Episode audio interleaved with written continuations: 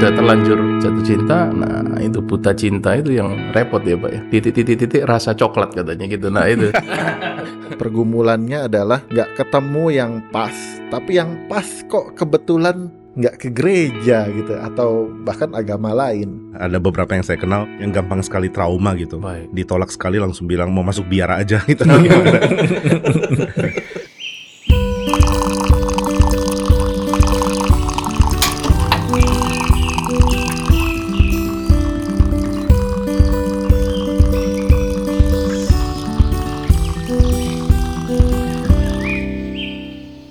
Pak Jimmy, Pak Pauri, kita lanjut ngobrol-ngobrol lagi nih Pak. Siap. Nih tadi kita sempat bicara soal Matius 6 ayat 33 dalam konteks menggumulkan pasangan hidup, atau tadi Pak Pauri juga sempat bicara soal cinta kasih. Nah ini satu tema yang sebenarnya cukup besar dan sangat menarik nih. Ini apalagi nih Valentine, hari kasih sayang sedunia, ya, cinta di mana-mana. Nah kalau dari sudut pandang kekristenan itu cinta kasih itu sebenarnya apa ya? Kalau saya melihatnya harus kembali kepada sumber dari kata itu sendiri. Cinta itu yang sempurna hanya milik Tuhan. Ya, jadi saya pernah mendengar satu statement, tidak tahu itu dari siapa, mungkin Pak Jimmy mungkin tahu, Pak David yang juga melontarkan di mimbar bahwa kasihilah Allahmu dan engkau setelah itu bebas melakukan apa saja. Nah ini seakan-akan kan kontras nih ya, ekstrim. Kita tidak mungkin melakukan apa saja kalau kita benar-benar mengasihi Tuhan dengan benar, gitu. Ya. Jadi maksudnya tidak serampangan. Nah ini kan menjadi barometernya kan mengasihi Tuhannya sudah benar nggak, gitu, sudah tulus nggak, gitu. Termasuk dalam hal mencari pasangan hidup. Ya itu sekali lagi kalau kita mengembalikan bahwa sumbernya dari Tuhan yang menjadi penentu, maka ya pasangan hidup pun akan ditentukan oleh kehendak Tuhan. Kutipan tadi dari Agustinus kan ya, Agustinus yang bilang kalau kamu mencintai Tuhan ya udah bebas, kamu bisa lakukan apapun gitu. Nah, Agustinus juga mengatakan hal yang unik ya, dia bilang jatuh dalam dosa itu sebenarnya adalah kasih yang salah arah. Jadi kita mencintai hal yang salah, bukan Tuhan. Jadi sebenarnya entah kita mencintai Tuhan atau enggak, kita tetap pakai cinta sih. Cuma cintanya bukan ke Tuhan, misplaced love dia bilang kan. Wah ini banyak terjadi dalam hidup kita sehari-hari nih Pak, cinta salah arah. Salah arah. Tapi ngomongin cinta kepada orang yang salah juga itu ada juga Pak. Ini kalau ngobrol-ngobrol sama anak-anak muda zaman sekarang, apalagi yang sudah kuliah, sudah mulai ketemu dengan teman-teman yang berbeda agama, ini banyak cinta salah arah juga nih Pak. Harusnya Alkitab kan jelas cari yang seiman, yang memang percaya kepada Tuhan. Tapi kadang-kadang cinta nggak bisa diatur nih Pak. Nggak bisa diatur. Cinta pada pandangan pertama Pak. Pada pandangan pertama. Kita kan nggak bisa cinta ngatur. Yang mengatur ya. Cinta yang mengatur. Kalau mau bilang cinta salah arah ya mungkin orang yang mencintai orang yang tanda kutip tepat secara gerejawi juga bisa salah arah sih. Maksudnya orang punya pacar, pacarnya orang Kristen, sudah lahir baru, tapi kemudian terlalu sibuk satu sama lain lah, nggak lagi punya keseimbangan dalam hidup. Itu juga misplaced dalam kasus yang lain sih. Ya, bukan semata-mata hanya bicara soal beda agama atau beda gereja atau bahkan satu gereja satu gerakan pun bisa salah gitu. Maksudnya gitu Pak ya. Ini juga ada pengertian lain dari dosa ya, dari seorang Belanda namanya Dooyeweerd. Dia bilang dosa itu berarti lingkupnya dilewatin gitu. Mencintai pacar kan gak salah, tapi lingkupnya dilewatin karena mencintai pacar jadi mengabaikan orang tua mungkin. Mencintai pacar mengabaikan studi, mencintai pacar mengabaikan saat teduh. Ya itu juga salah gitu. Iya, kembali kepada ya seperti tadi ya Pak Semi katakan bahwa cinta itu datangnya mungkin tiba-tiba, ada lagu yang mengatakan seperti itu. Nah kita tidak pernah tahu. Nah bagaimana kita bisa ini Pak ya, membatasin atau mengendalikan itu supaya enggak jadi istilahnya mencintai yang salah atau mengasihi yang salah gitu Pak kira-kira. Wah ini besar sekali ya cakupannya. Kadang-kadang kalau kita baca yang sempat kita bicarakan Gary Thomas. Ya misalnya baca buku-buku seperti itu ya, baru bikin kita sadar bahwa selama ini kita belum tahu jadi tahu, tapi kita udah terlanjur langkah nih. Untungnya langkahnya nggak salah gitu. Ya, betul. Ada anugerah Tuhan di situ. Betul. Ya. Tapi pastinya waktu kita mau berelasi, kita jatuh cinta atau apapun itu, kita akan pikir hal besarnya kan, yaitu nanti akan menikah gitu ya. Berarti kan kembali ke pengertian kenapa menikah. Nah, saya ada pasangan yang Tuhan memang mau berikan untuk saya, supaya saya ada penolong untuk saya menjalankan kehendak Tuhan, untuk saya menikmati hidup didampingi oleh Dia. Nah, jadi sebenarnya salah satu kunci, ini tentu ada banyak ya jawabannya Pak, cuma salah satu kunci penting untuk bisa dapat pasangan yang baik adalah kita sendiri terus mempersiapkan diri jadi pasangan yang baik. Gitu. Jadi waktu kita sendiri, misalnya kalau kita laki-laki ya kita pikir nanti kalau jadi suami yang baik mesti gimana, atau kalau perempuan disiapkan nanti aku jadi istri yang baik mesti gimana, jadi mama yang baik gimana, atau laki-laki jadi papa yang baik gimana. Saya pikir ini kunci, karena kalau ini nggak ada, lalu orang pacaran akhirnya menikah. Tapi dia nggak tahu gimana jadi laki-laki, gimana jadi perempuan, gimana bertanggung jawab, gimana merawat anak, gimana tunduk kepada suami, gimana memperhatikan istri, jadi rusak semua. Baik, jadi lebih menuntut diri ya Pak ya, daripada menuntut orang lain ya Pak ya. Ya jadi kayaknya persiapkan diri itu juga penting. Orang tua juga, maksudnya kadang-kadang orang tua pikir, siapa yang cocok untuk jadi pasangan anakku ya? Padahal mungkin harusnya dia berpikir, gimana caranya anakku jadi pasangan yang cocok buat orang lain gitu. Salah pertanyaannya salah berarti Pak. Termasuk bagaimana caranya saya menjadi seorang mertua yang baik. Kayaknya kita mesti mulai pikir itu. Ya, setuju Pak, mempersiapkan diri ini kalau kita mencari seorang istri yang baik ya kita juga harus mempersiapkan diri menjadi suami yang baik. Baik. Tapi sekali lagi mencari pasangan hidup seringkali itu pergumulannya adalah nggak ketemu yang pas, tapi yang pas kok kebetulan salah. Nah, gitu, yang betul. Pas kok ini nggak ke gereja gitu, atau bahkan agama lain, atau ini nanti saya juga mau sharing, atau bahkan gereja lain ini, karena saya kebetulan atestasi ke Giri Karawaci gitu. Betul. Ini kalau prinsip Firman Tuhan itu jelas kan Pak, bahwa beda agama itu nggak boleh atau gimana Pak? Jangan jadi pasangan yang nggak seimbang kan? Itu pengertiannya kayak dua sapi narik gerobak gitu atau bajak. Itu kan nyusahin sendiri, maksudnya kalau nggak imbang ya sakit sendiri. Ya. Sebenarnya Alkitab sih memberikan peringatan yang penuh kasih ya. Jangan nanti menderita gitu. Ya. Tapi kadang-kadang kita lihat orang yang beda iman, nikah, terus akhirnya dua-duanya jadi Kristen dan gitu. jadi alasan. Story ya. Cuma anyway banyak cerita gagal yang kita nggak tahu sih, sakit hatinya, penderitaan yang ya nggak layak lah untuk nggak worth untuk kita tempuh gitu dengan cara begitu.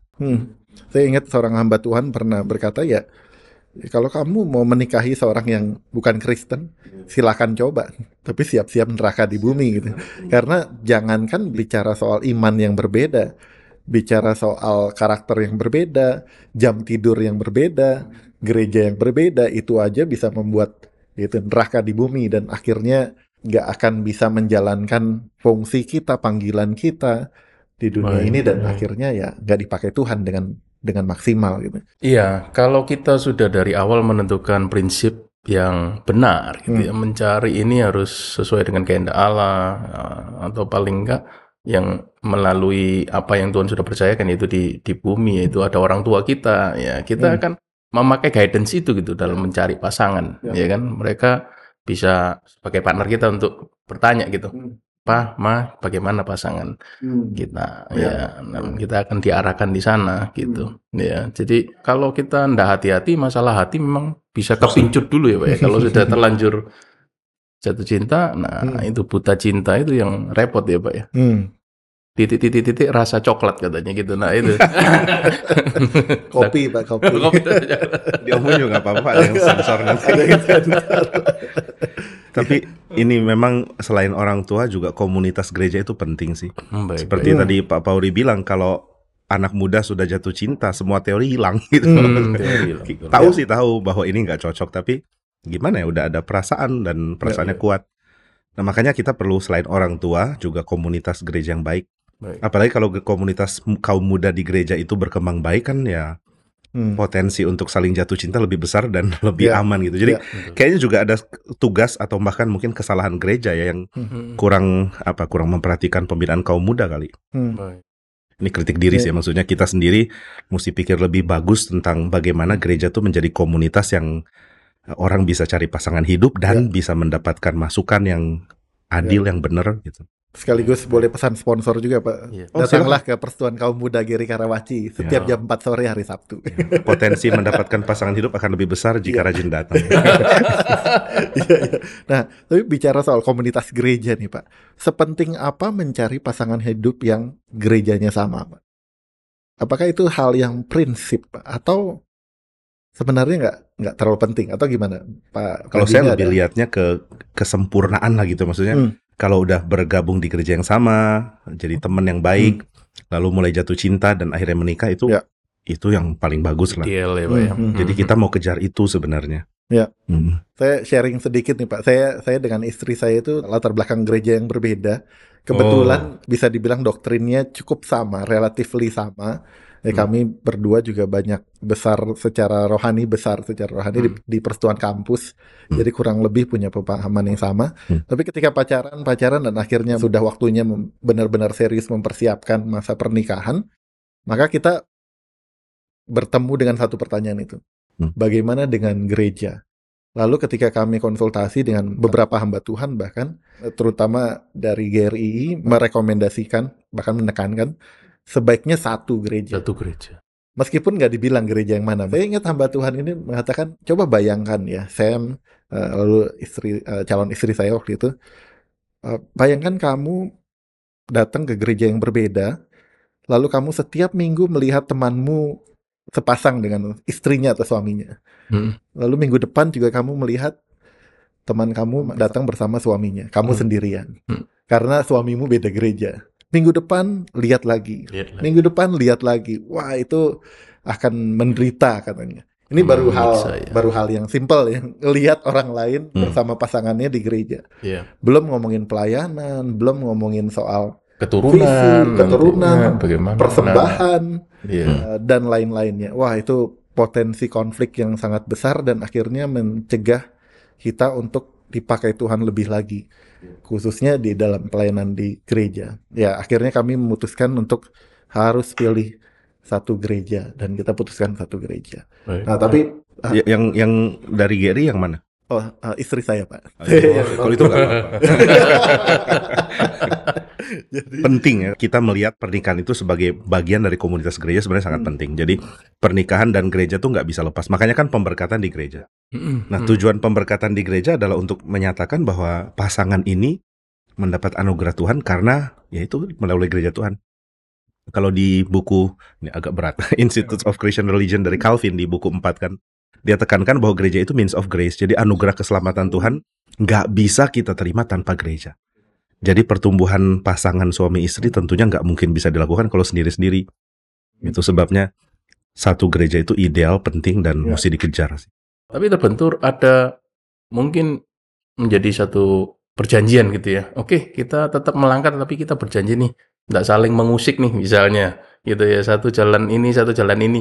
Dan kita nanti bisa mengarungi. Nah, itu yang menjadi satu tantangan gitu ya, apakah bisa menjalani itu dengan lancar gitu.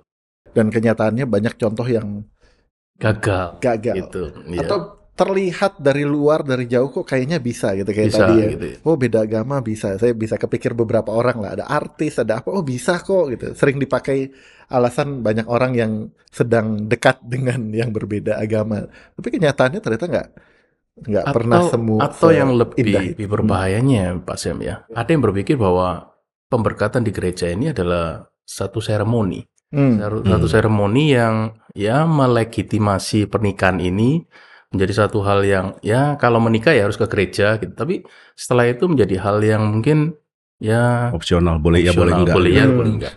Gitu. Ya kan, kalau menikah di catatan sipil harus sama-sama agama, kalau enggak kan enggak bisa gitu. Makanya biasanya di janji nikah bukan hanya janji kepada pasangan masing-masing tapi juga ada janji ke luar gereja lokalnya, seperti lokal. Apa? Apakah kita mau melayani? Kalau di GRI kan itu dikasih Alkitab oleh perwakilan pengurus gitu. Itu sebenarnya juga ketika menerima Alkitab tersebut kita juga menerima ada satu tanggung jawab lah. Mungkin bukan cuma tanggung jawab tapi satu peran sebagai jemaat untuk hidup bergereja sebagai keluarga di gereja lokal tersebut. Bisa jadi problemnya adalah orang cuma lihat gereja sebagai tempat belajar, Kan belajar masing-masing bisa. Ini bisa balik ke diskusi kita yang lalu ya. Tapi gereja tuh komunitas sebenarnya, dan pasangan suami istri kan perlu komunitas. Betul. Kalau misalnya mereka perlu pandangan orang lain, alangkah baiknya kalau mereka punya teman yang saling kenal, beri masukan. Jadi ya ini aspek yang hilang, dan aspek ini penting sekali. Mengenai contoh ya, kalau bilang ada kok yang berhasil, saya jadi ingat waktu SMP teman saya mengatakan kakeknya dia umur 90 dan perokok berat. Tuh orang bilang merokok bahaya, enggak, kakekku umur 90 masih. Tapi cuma satu contoh, sedangkan contoh yang udah kena kanker paru-paru begitu banyaknya nggak ingat gitu. Betul, ini mencari pasangan hidup jadi masuk ke kategori pergumulan yang cukup sulit nih Pak. Nah, ada tren yang terjadi juga di anak muda zaman sekarang, karena itu jadi pergumulan yang sulit, cari pasangan hidup yang tepat juga sulit. Akhirnya ke ekstrim yang satunya itu, ya udah deh saya nggak mau mikirin pasangan hidup. Atau ada, saya pernah mendengar beberapa pemuda itu sharing, saya nggak mau menikah deh gitu. Karena sepertinya sulit untuk mencari yang tepat, dan sepertinya nggak ada harapan menemukan laki-laki atau perempuan yang cukup baik untuk saya. Ada lagi Pak Sam, ada yang mengatakan bahwa ya jodoh kan di tangan Tuhan, kita nggak usah terlalu khawatir lah. Ya kalau memang sudah waktunya Tuhan nanti kasih kita lah. Ini pasti masih umur 21 ya. Kalau udah 39 nggak gini mikirnya. Yang era 80 Pak. Nah itu gimana Pak, tren anak muda yang justru nggak mau berkeluarga?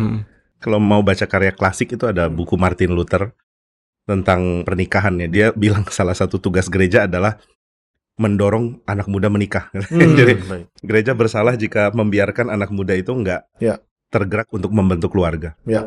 Jadi saya pikir di satu sisi gereja mesti menekankan hati-hati cari pasangan, salah pilih jadi neraka hidup. Tapi kalau cuma itu nanti lama-lama anak muda ketakutan. Betul. Kayaknya mesti diimbangi dengan kenikmatan menikah loh. Kenikmatan punya orang yang mencintai kita apa adanya sampai kematian memisahkan. Bahkan Luther explicitly bilang termasuk kenikmatan relasi seksual. Itu bukan sesuatu yang hina atau yang Tuhan larang di dalam pernikahan kan. Jadi ya, tugas gereja adalah mendorong anak muda untuk menyukai pernikahan, mulai bergumul dan mau menikah. Jadi ini untuk saya berarti ya. Khotbah jangan cuma satu sisi. Pernikahan itu bisa bahaya kalau salah pilih, tapi juga sisi lain. Pernikahan itu sangat indah gitu kalau dijalani dengan mengikuti Tuhan. Yang cukup menjadikan adalah ada beberapa anak muda yang saya ketemu, masalahnya adalah yang dia lihat itu orang tuanya sendiri. Dan orang tuanya bermasalah. Nah ini yang kadang-kadang berat Pak. Jadi meskipun ya bersyukur kalau di gereja ada contoh-contoh seperti Pak Pauri dengan istri, Pak Jimmy dengan istri, semoga, dan Pak Semi dan istri, dan yang bisa jadi teladan, bisa jadi contoh. Tapi seringkali yang terdekat dengan mereka tidak bisa jadi contoh, dan ini mendemotivasi mereka untuk menikah. Gimana tuh Pak? Kalau ada figur yang rusak, ada figur, betul. Di satu sisi pernikahan yang baik jadi contoh teladannya, di sisi lain pernikahan nggak ada yang sempurna kok. Maksudnya kalau anak-anak lihat orang tua mereka nggak sempurna, terus misalnya mengatakan, wah lihat dong pasangan seperti Pak Sam dan Nyonya. Tapi mungkin juga perlu ya sekali-sekali, bukan pamer, cuma perlu sekali-sekali kita juga mengungkapkan bahwa pernikahan kita pun nggak selalu mudah gitu. Ada hal-hal sulit yang kita tangani, dan hanya anugerah Tuhan yang memampukan kita gitu. Jadi ketika anak-anak lihat orang tua, ya dia harap mereka bisa lihat realita pernikahan memang nggak seindah yang dipikir, tapi juga bukan nggak ada harapan. Ini sedikit iklan sedikit nih, nanti tanggal 18 Februari ada seminar kaum muda tema cinta, love and human soul. Itu mau ngomongin tentang apa Pak Jimmy? Boleh saya kasih teaser sedikit nih Pak? Sebelum saya masuk sekolah teologi, saya baca Agustinus punya Confessions. Itu buku yang saya pikir bikin saya jadi kaget, kok ada orang bisa nulis bagus gini gitu. Dan di situ ya Agustinus bicara tentang jiwa. Jiwa kita ini kasihan, dia bilang. Tersesat terus, gak diperhatikan. Kita pun gak tahu jiwa kita harus dikemanain. Tapi begitu kita ditemukan oleh Tuhan ya, di sini ada kelimpahan bahwa kita dicintai gitu. Jadi jiwa kita perlu cinta kasih, dan hanya kita bisa dapatkan dari Tuhan. Nah, saya mau coba gali itu untuk bagikan ke anak muda punya pergumulan lah gitu. Jadi biar mereka tahu bahwa buku-buku klasik ini bukan buku ngawang-ngawang yang nggak berkait dengan pergumulan mereka, paling nggak di situ. Ini targetnya buat siapa nih, Mbak? Khusus untuk anak muda atau anak muda remaja boleh ikut juga? Remaja boleh dan orang tua remaja. Oh, orang tua remaja pun juga boleh ya? Yang anaknya akan menikah juga bisa. Anak juga akan menikah. Ya, di dalam hal menentukan jodoh itu sesuai dengan kehendak Tuhan atau tidak itu bagaimana, Pak? Misalnya katakan ya sudah ini satu gereja, satu ini tadi Bapak kan ngasih contoh sudah satu gereja, sudah satu ini gitu. Tapi pas bukan pasangan kita. Nah, itu gimana? Maksudnya sepadan itu bagaimana, Pak? Sepadan berarti paling tidak pengertian kita tentang kehidupan Kristen itu sama. Sama-sama ngerti kenapa kita diselamatkan Tuhan. Sama-sama mengerti Tuhan mengasihi dan menebus. Pasti itu penting. Dan sama-sama mengerti tujuan hidup manusia itu ya untuk Tuhan, bukan untuk diri. Saya pikir itu penting. Terus ya sepadan nggak berarti nggak ada yang nggak sama ya. Maksudnya jangan sampai standar kita juga terlalu nggak mungkin, akhirnya nggak menemukan orang yang tepat gitu. Realistis lah kita belajar mencintai seorang pribadi yang dengan segala kelebihan dan kelemahannya gitu. Jadi saya pikir hal dasar tentang iman Kristen itu yang menyatukan, dan hal-hal lain ya kita belajar toleransi. Baik. Nggak cari kesempurnaan yang tidak ada noda, tidak ada itu. Nggak dapat Pak. Di dalam hal aplikasi ya Pak ya, kita sebagai orang yang sudah diselamatkan, kita diberikan suatu privilege menjadi anak-anak Tuhan yang dipimpin, disertai Tuhan. Itu kan hal yang istimewa banget ya Pak ya. Seringkali dalam menjalani hidup itu kan kita masih merasakan khawatir, ada takut gitu. Padahal Tuhan mengatakan di satu sisi jangan takut, jangan khawatir. Nah apakah khawatir dan takut itu dosa Pak, salah Pak? Sedangkan kalau kita sama sekali nggak khawatir, seperti kayak nggak ada stopper nih Pak. Wah, nah kita akan jatuh di dalam ekstrim, yaitu bisa sombong, bisa arogan. Tapi di satu sisi, ya posisinya itu persisnya seperti apa kira-kira Pak? Saya sih pernah dengar orang mengatakan kalau Tuhan sudah kasih perintah taat gitu kan. Tuhan bilang jangan takut, berarti nggak boleh takut. Tapi saya pikir itu terbalik. Tuhan bilang jangan takut justru ke orang yang takut gitu. Jadi saya sih lihat ya Tuhan bilang jangan khawatir, jangan takut. Ini adalah bisa dibilang ucapan penggembalaan Tuhan untuk kita yang khawatir dan takut. Jadi kalau dibilang boleh takut nggak? Ya, kalaupun saya bilang nggak boleh kan, kalau mau takut, takut aja gitu. Gimana bisa dicegah? Cuma justru hiburan dari Tuhan adalah Tuhan yang ngomong ke kita, jangan takut, jangan khawatir. Begitu kita khawatir, Tuhan bilang coba lihat yang aku pelihara. Pernahkah aku gagal memelihara? Jadi saya pikir sentuhan penggembalaan dari Alkitab itu yang menguatkan kita sih. Jadi bukan berarti kita jadi manusia super yang nggak pernah merasa goyah, tapi justru di saat goyah kita punya Tuhan yang memberi kalimat penghiburan kayak tadi gitu. Jangan takut, jangan khawatir. Baik. Ya, jadi di dalam aplikasi sehari-hari itu kita akan melakukan bagian kita yang terbaik. Yes. Ya, selebihnya Tuhan yang menentukan, Tuhan yang mengonfirmasi. Ya, dalam hal seperti mencari jodoh ini Pak. Kadang-kadang termasuk ya kan Pak. Ya, kita sudah mencari, kemudian ternyata masih belum sesuai. Nah, bagaimana kita bersandar sama Tuhan ya Pak gitu. Satu sisi bersandar, di sisi lain realistis berjuang gitu. Jangan gampang trauma. Saya pikir banyak anak muda yang, bukan banyak lah, ada beberapa yang saya kenal yang gampang sekali trauma gitu. Ditolak sekali langsung bilang mau masuk biara aja gitu. Pak Tong kan bilang kalau kamu putus cinta jangan gila tapi lagi. Oke, thank you Pak Jimmy, Pak Pauri. Ini obrolan yang menyenangkan dan semoga kita punya waktu lebih banyak lagi di Morning Coffee ngobrol-ngobrol lagi. Thank you. 18 Februari. Oh iya, dan jangan lupa 18 Februari seminar kaum muda, temanya Love and Human Soul, jam 4 sore di Giri Karawaci. Baik. Thank you Pak Jimmy, thank you Pak Pauri. Terima kasih Pak Jimmy. Ya, thank you.